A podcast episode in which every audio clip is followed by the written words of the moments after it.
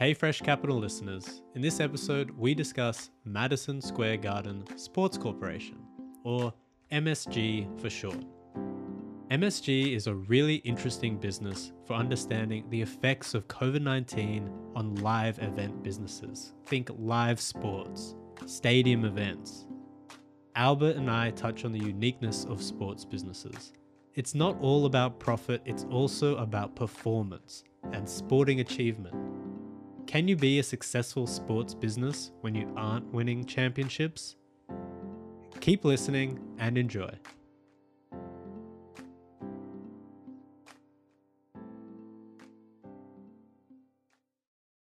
Welcome to another episode of Fresh Capital. Every week we provide a refreshingly simple way to learn about companies and investing. My name is Dan, and as always, I'm joined by my good friend Albert. Albert, how are you going? Dan, we've been hanging out a lot the past forty-eight hours. Not necessarily a bad thing. I just I just wanted to put it out there. Cute little dinner last night, bit of brunch this morning at Carriage Works, now doing this pod, seeing a lot of D T in my life this weekend.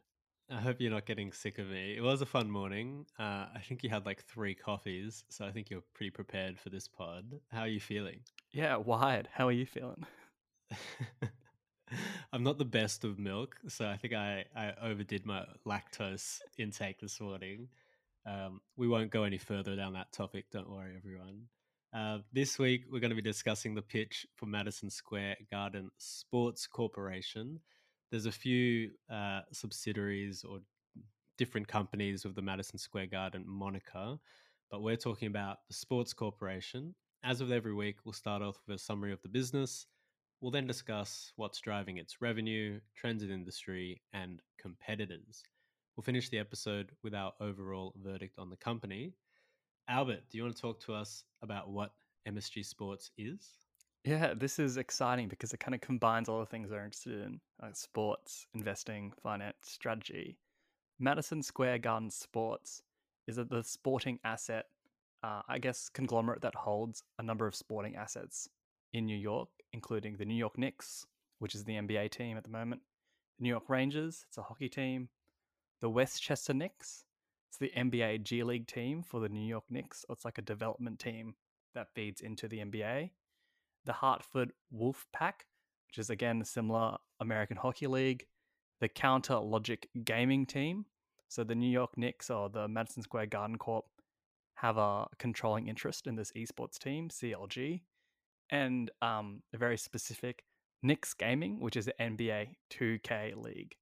So across Madison Square Garden, they generated about six hundred mil in revenue in F Y twenty.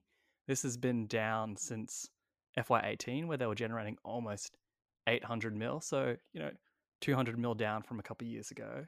Predominantly driven by limited ticket sales, bums on seats with COVID in the past year, um, but overall, six hundred mil, not bad for a, a business, Dan. What do you think? Yeah, I think we should start off with the impact of COVID nineteen. So as we try and understand this business, uh, we're going to be getting into the sports industry in this episode, which is really interesting, the intersection of business and, uh, you know, it's like a, a sport that you might be playing on the weekend at, at the highest competitive level. It, it's weird how they they interact and play out. But on the business side of things, it's it's a really simple model to understand. You have a product, which is a sports team. How do you create revenue out of that? Well, you have ticket sales from people seeing the performances, the games. You have media rights fees, which is these broadcast television networks that pay for the right to broadcast the games. Uh, you have suites within the stadium, which you might pay for, for, you know, big sponsors or just celebrities, whoever. Sponsorships. So you'll have uh, logos on the court. You'll have ad breaks where you might have readouts, you know, Popeye's chicken, McDonald's, whatever the case might be, signage and advertising. Um, and then in the game itself, you have food and beverage, merchandise sales, which uh, really drives a lot of uh, revenue. For the third quarter, which is essentially from the start of January this year until the end of March this year, they're down thirty-two percent in terms of their revenue. in the same period in, in twenty twenty. That's because their stadium capacity is restricted to ten percent of fans attending home games. That will be lifted to about thirty percent uh, in the next week or so. Um, so th- it's pretty obvious why revenue's down. The interesting thing for us to discuss, Albert, is what's the future outlook of these sports teams going to look like? What do you think? What's what's going to drive their revenue up as fans actually start getting back in the stadiums? It makes so much sense that they're about, you know, thirty percent down from the previous year. Like, looking at their annual report, um, event related uh, is what they're calling it, made up about thirty-nine percent of revenue. So that's anything to do with ticket sales, suite sales that you mentioned, as well as food and beverage. I think, interestingly, Dan, um, the food and beverage contract within Madison Square Garden, I don't know if you had a look at it, but I had a quick click through the um, the licensing agreement. They actually don't charge rent to the providers, but take a fifty percent clip of the profit that the food and beverage providers generate. So, like, a pretty nice clip. Um, so thirty-nine percent event related, media rights. So that's like media distribution rights that they sell to T V broadcasters, online broadcasters, make about thirty-one percent. Sponsorship that you mentioned, you know, Madison Square Garden, named because where it is in Madison Square. Um, but they also sponsor or have sponsors who sponsor parts of the stadium, um, you know, different logos in different places, makes up about twenty-three percent. And then league distribution. So that's money from the N B A itself that they get from um, shared revenue across broadcasting, online sales, et cetera, make up about seven percent. I think when I look to the future, how this revenue is going to start to bounce back, given that the dip is predominantly because of the limited ticket sales. You know, if it's at ten percent capacity and Madison Square Garden is a, a stadium that's operated at almost full capacity year on year, given how popular not only sports is in New York, but how popular the Knicks is as a franchise, the Rangers is a franchise. Like, I have no doubt that revenue is going to bounce back. Interestingly, um, you know, when they say or talk about revenue in the annual report, they get into the weeds about ticket sales and season tickets. So season tickets are sold at a set rate, and each year they increase the set rate given the popularity of season tickets. However, individual tickets are quite on a dynamic basis based on who, you know, the teams are playing, where they stand in the league, um, you know, star players, days of the week. So, you know, if you've got a Friday, Saturday game, it's going to cost more than, say, a Wednesday, Tuesday game. So they've got this like dynamic pricing model behind individual tickets. But ultimately what I um, think about and what drives revenue for a business like, you know, Madison Square Garden is the popularity of the team and whether that team is going to be winning. So you and I can probably talk at length about the N B A, and I know in the N H L, you know, the Rangers aren't performing particularly well. They're fifth in the Eastern Conference, so not great within the conference. They're probably not great across the ladder. But the Knicks themselves have had a pretty bleak history the past, you know, decade or so. Do I see that changing anytime soon to drive revenue for this business? Probably not. And so when you think about how this business can start to increase its revenue through increasing the price of tickets, both season tickets and individual tickets, I think it's not hitting the ceiling it could be, given that it doesn't have the star power, the popularity in terms of how much they're winning for them to price tickets even more. Yeah, I would even go further and identify a couple other headwinds for not only Madison Square Garden Sports Corp, but any other sports team at the moment.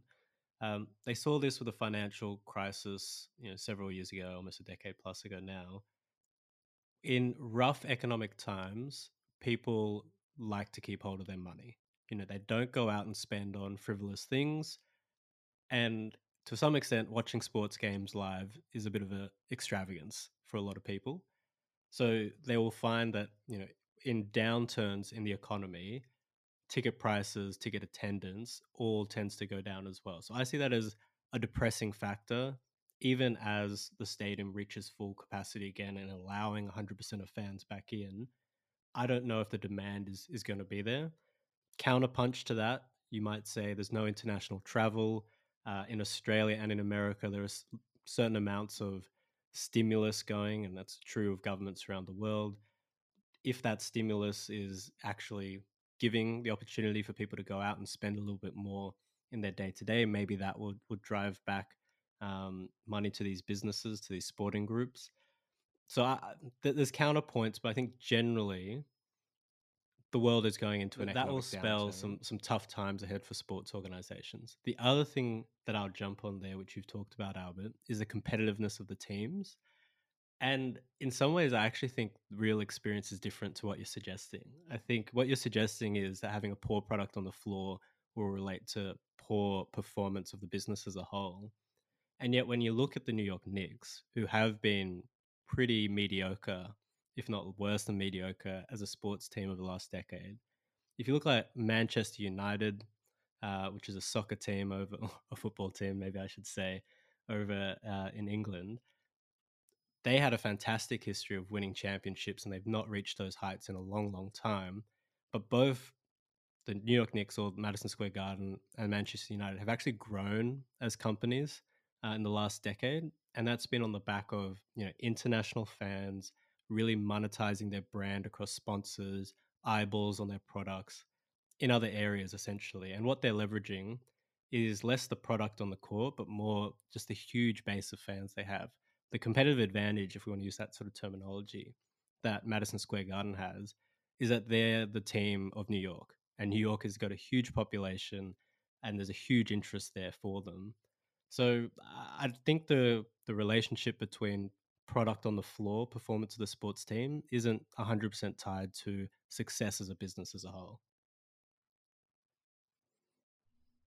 No, absolutely. I I don't disagree with that. That's when you look at the New York Knicks being the most valuable franchise in the N B A, and then you look at their record and their record over the past, I don't know, decade, fifteen years. Like, I look at that team and don't think it's as valuable of an asset as, or I don't think it's as valuable as an asset as people think or project it to be based on the performance. I just think that this business, so M S G, was a billion dollar business. And given that the New York Knicks aren't as high performance as they have previously been, they probably price tickets at a bit of a lower price to fill seats. Once you have a high performing Knicks team who are making the playoffs, who have all N B A players, you can start to squeeze out more cash, both from season holders and individual tickets. So when I project out to the future, if the Knicks and the other New York sports teams are high performing, are making the playoffs, are championship caliber teams, then by all means, this business will be highly successful. And this is in their annual report. So they talk about their competitive advantage, which, you know, one of them is developing championship caliber teams. Our core goal is to develop and maintain teams that consistently compete for championships. I actually can't name a New York's New York Knicks team who last competed or looked like they could compete for a championship, which ultimately then drives revenue and supports revenue streams across M S G as a whole. More bombs and seats. You can charge more tickets because there's more demand for tickets.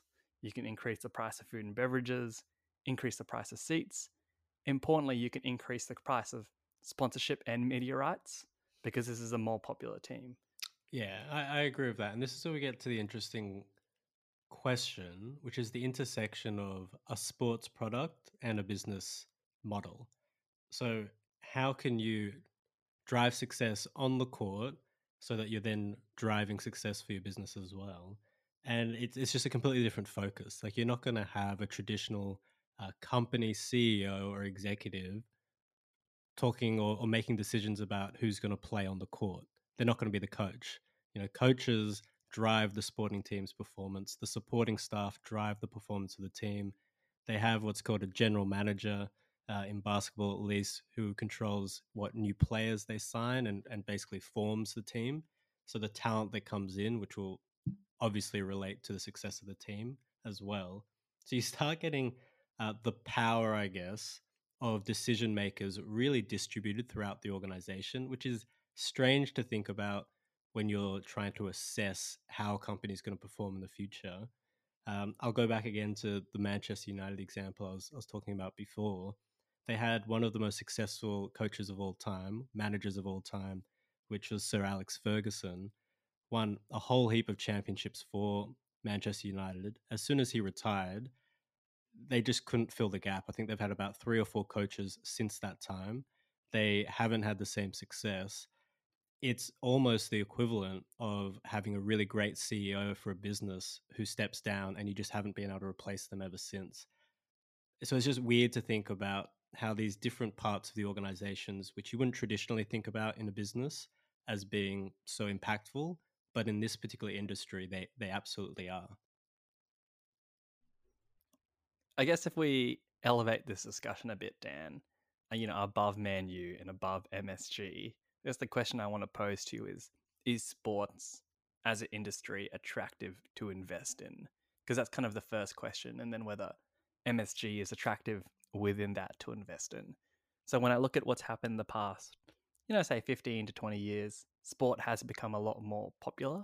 There's been a huge shift in how people perceive sports from, you know, something people do as a profession and kind of optimizing to be an athlete to then optimizing to be really huge revenue generating business and a revenue generating athlete. And, you know, there's lots of, uh, you know, teams in Europe, a few teams in America who are publicly traded.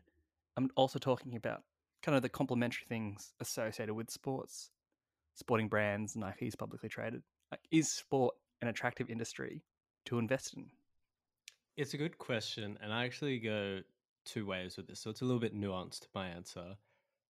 Sports as a whole, I think, is a great industry to be invested in. I think it's a growing industry. There's a couple of reasons for that.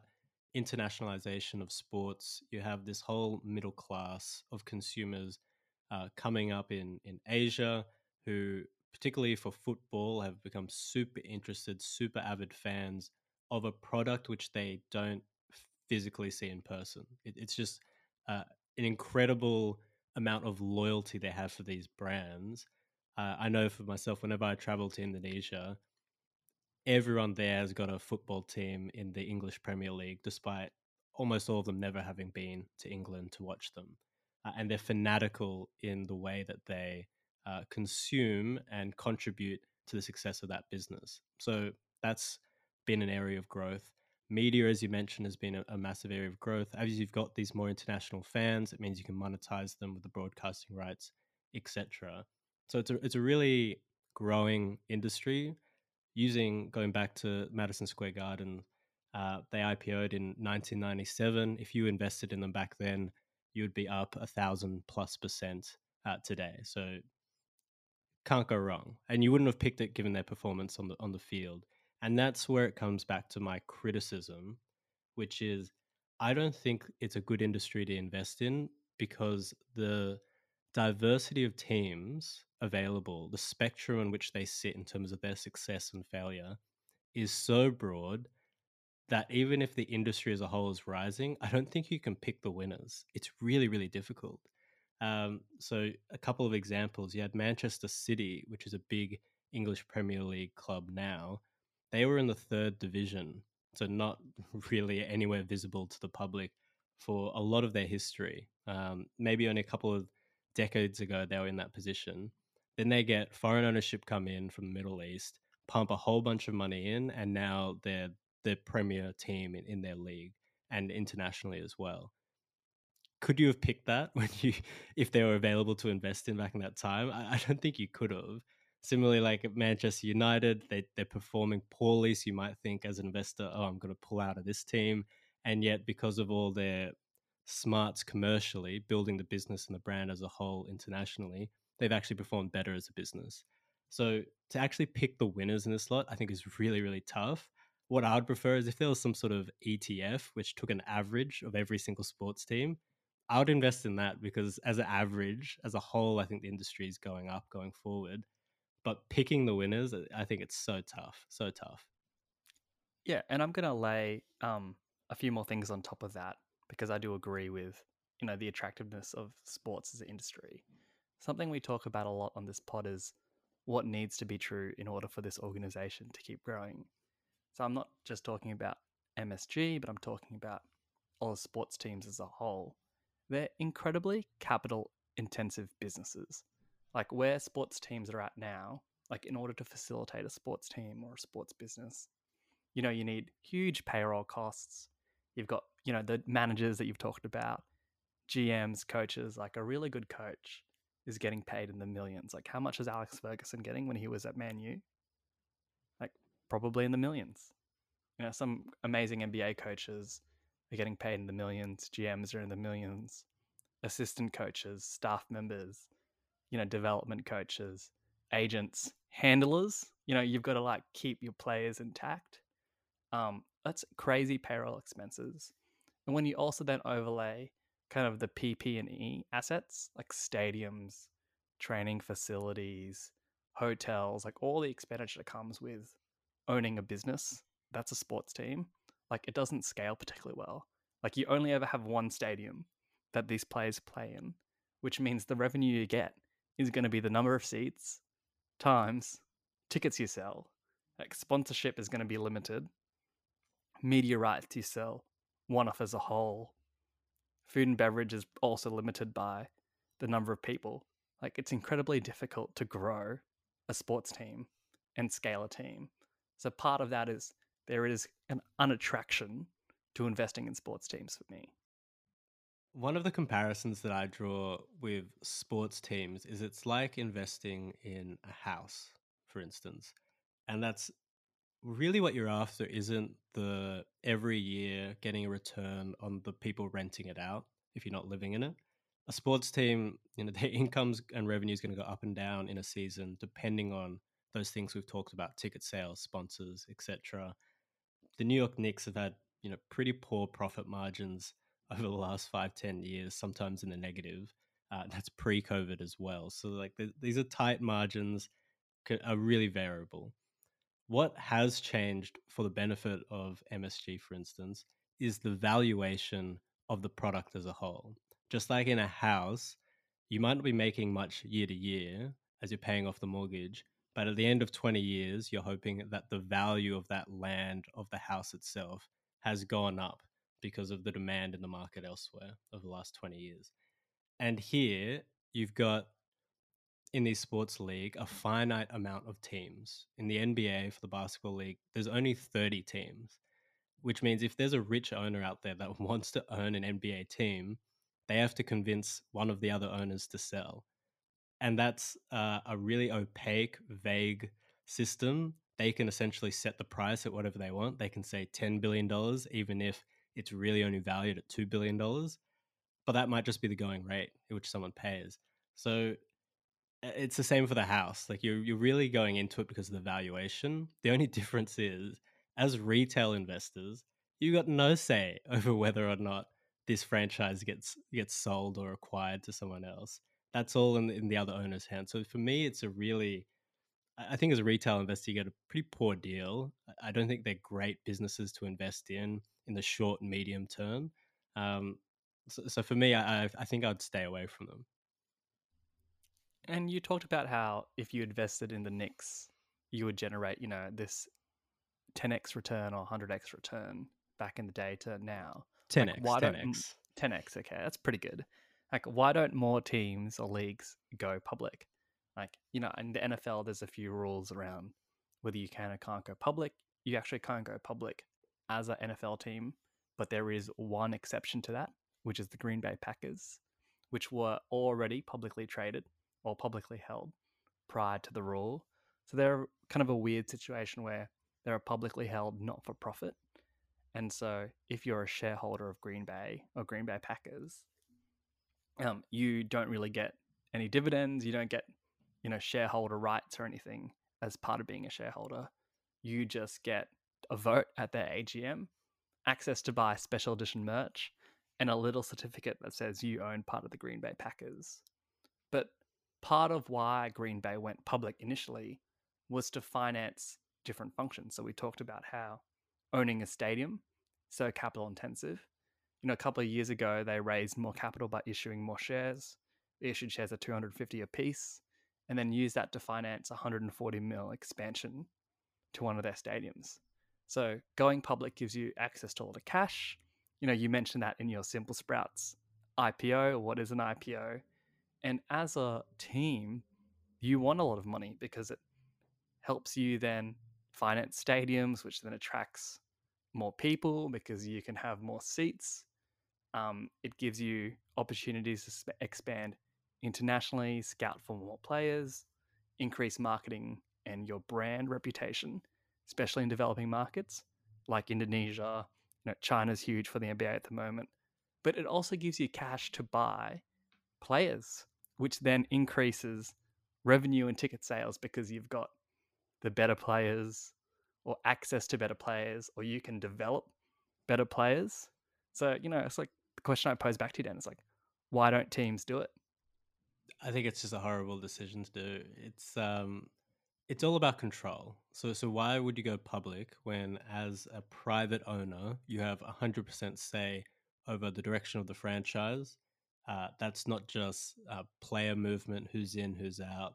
That's all the way down to who's sitting in seats. So for Madison Square Garden, uh, there was a famous example of a uh, prominent ex-player for the New York Knicks sitting and watching a uh, a basketball game. He was a bit of a vocal, he was a vocal critic rather of the owner, James Dolan, and uh, he got sort of thrown out of the building by security, which fans were in an uproar because one of their, you know, famous ex-players was was treated that way. But that's the rights you have as, as the owner. You can sort of do what you like. Why would you give up that control? The reason, as you say, Albert, is so that you can get some cash. You know, if, if you're strapped for cash, sure, I, I would see the reason why you'd I P O.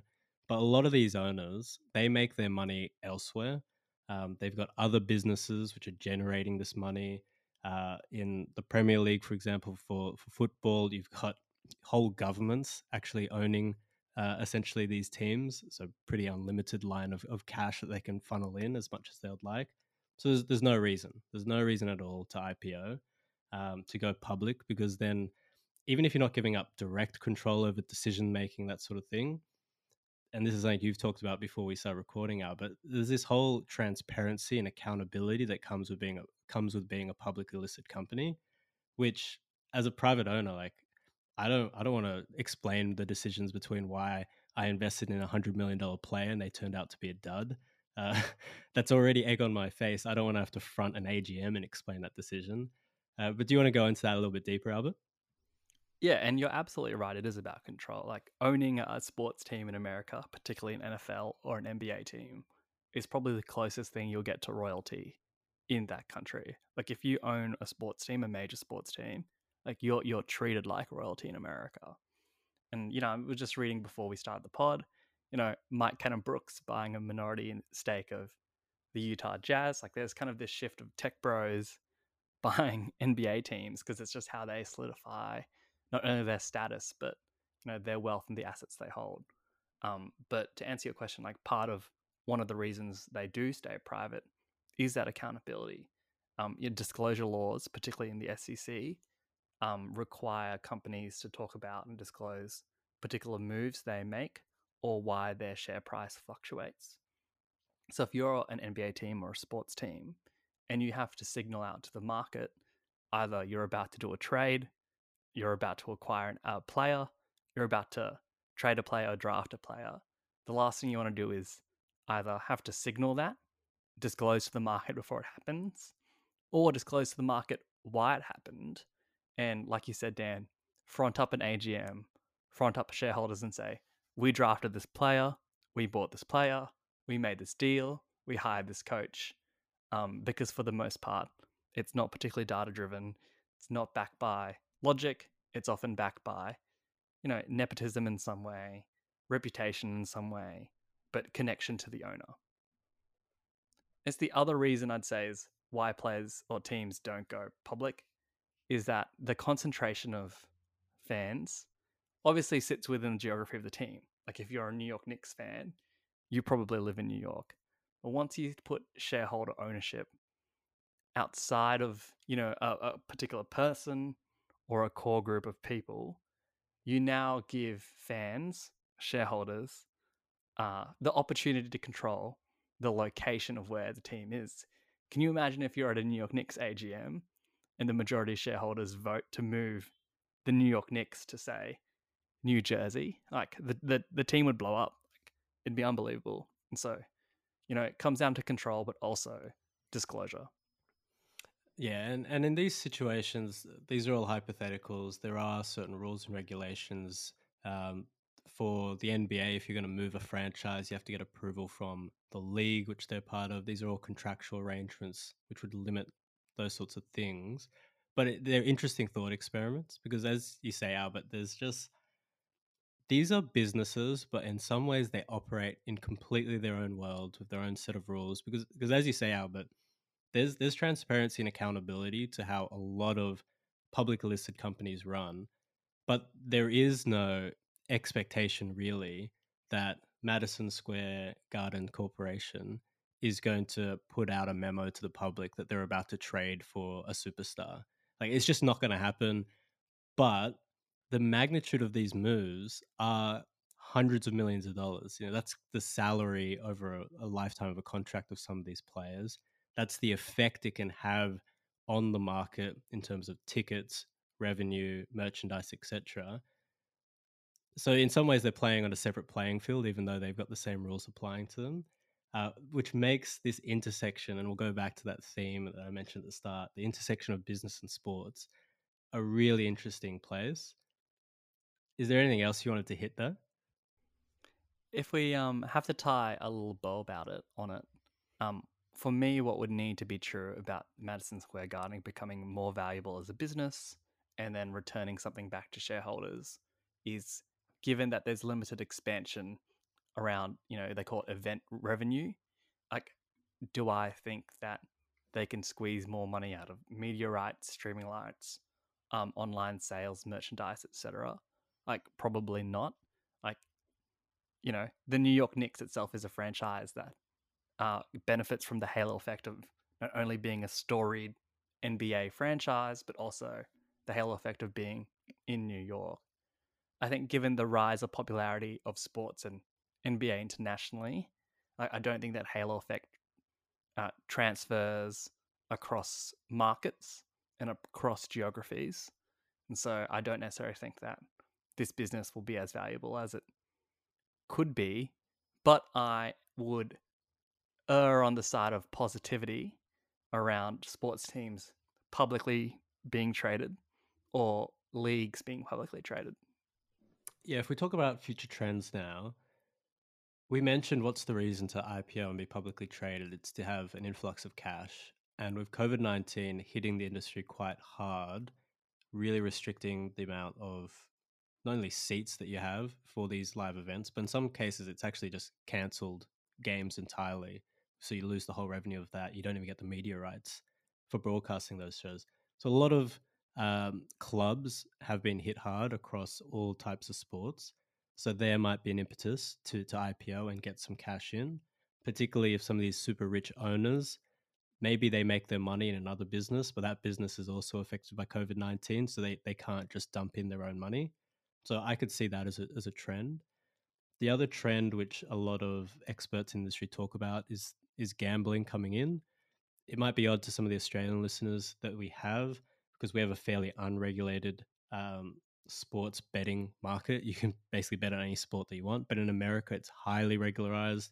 I think still about sixty percent or more of the states in America ban uh, gambling on, on live sports. As that and started to, to trend the other way, it's starting to become more liberalized. As that happens, you'll start to see more sports bettors, sport betting companies rather, sponsor N B A. They'll start being um, incorporated into the live games. So for instance, for, for baseball, in between pitches, you could bet on the outcome of that particular swing. Is it going to be a home run? Is it going to be a ball? Is it going to be a strike? N B A similarly. It, it seems a little bit shady in some ways because on the back end of that is hopefully some informed uh, gamblers, but in other cases, it's going to be um, gamblers who, who are just going to be losing money. But that's a revenue stream for some of these sports uh, teams, particularly in America, which I think is going to be a trend in the future, which will be a plus for them. A- another trend, which is I think pretty hot and new, is uh, non-fungible tokens, N F Ts. And that's, uh, if you've heard about them, that digitized asset. So the idea that you can have a clip, which is on a blockchain, it's one of a kind or one of a set amount. Um, and they're trading for, in some cases, absurd numbers. I think, um, you know, LeBron James clips trade for very high premium. Um, who knows where these markets are going, but they're interesting looking forward. Uh, another one I'd like to see is just using learnings from other sports to make the experience better in others. We mentioned briefly C L G, which is the esports team for Madison Square Gardens. One thing that's popular in the esports community, because it is so online, is they actually have sort of cameras following the teams, and they have like this sort of um, reality show-esque, like behind the scenes of the teams where they're pre-gaming, preparation, some of the fights between team members, et cetera. I think that's partly born out of needing content for a fairly under-resourced uh, industry, which is still new, needs sponsors, needs clicks, needs views. But imagine if you had that for an N B A team um, and it was uh, broadcast by Amazon or Hulu or one of these big broadcasters that would pay for the rights to, to stream that. It would be a huge money-generating machine. And they're already doing that in the English Premier Leagues. I think uh, Tottenham have got their own show. Juventus, a big Italian uh, team, have got their own show sponsored and broadcast by Amazon. So there are...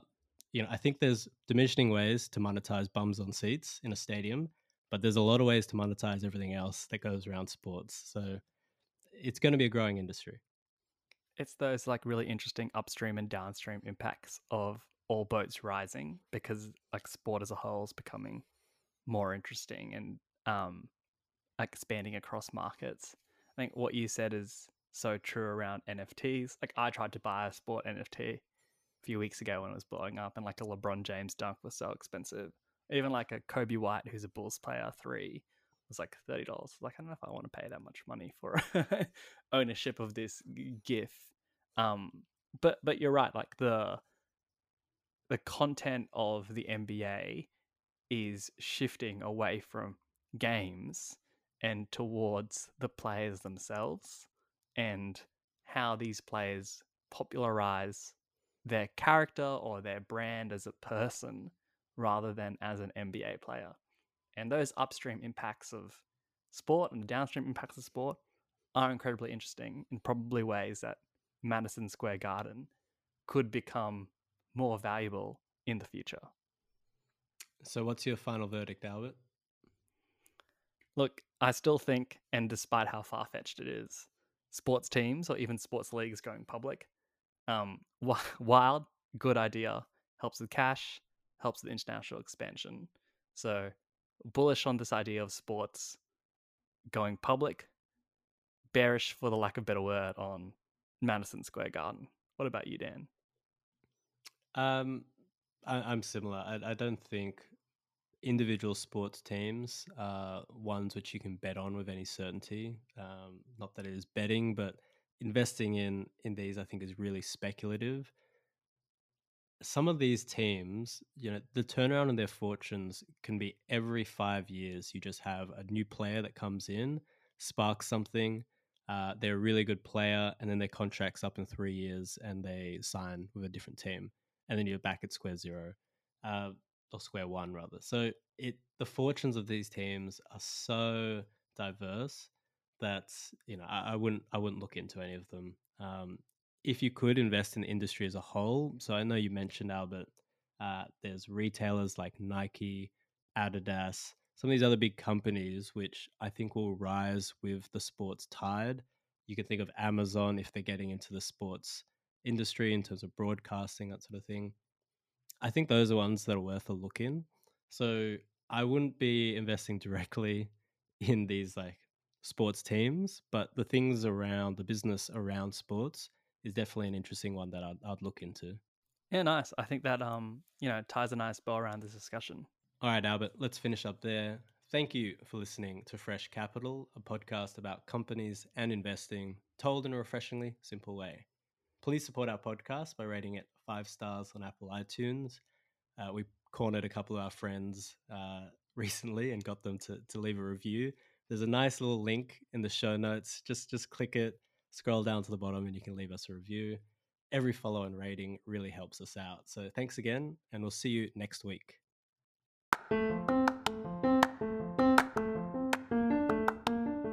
Thank you for listening to another episode of Fresh Capital. Every week, we provide a refreshingly simple way to learn how companies operate and how investing works.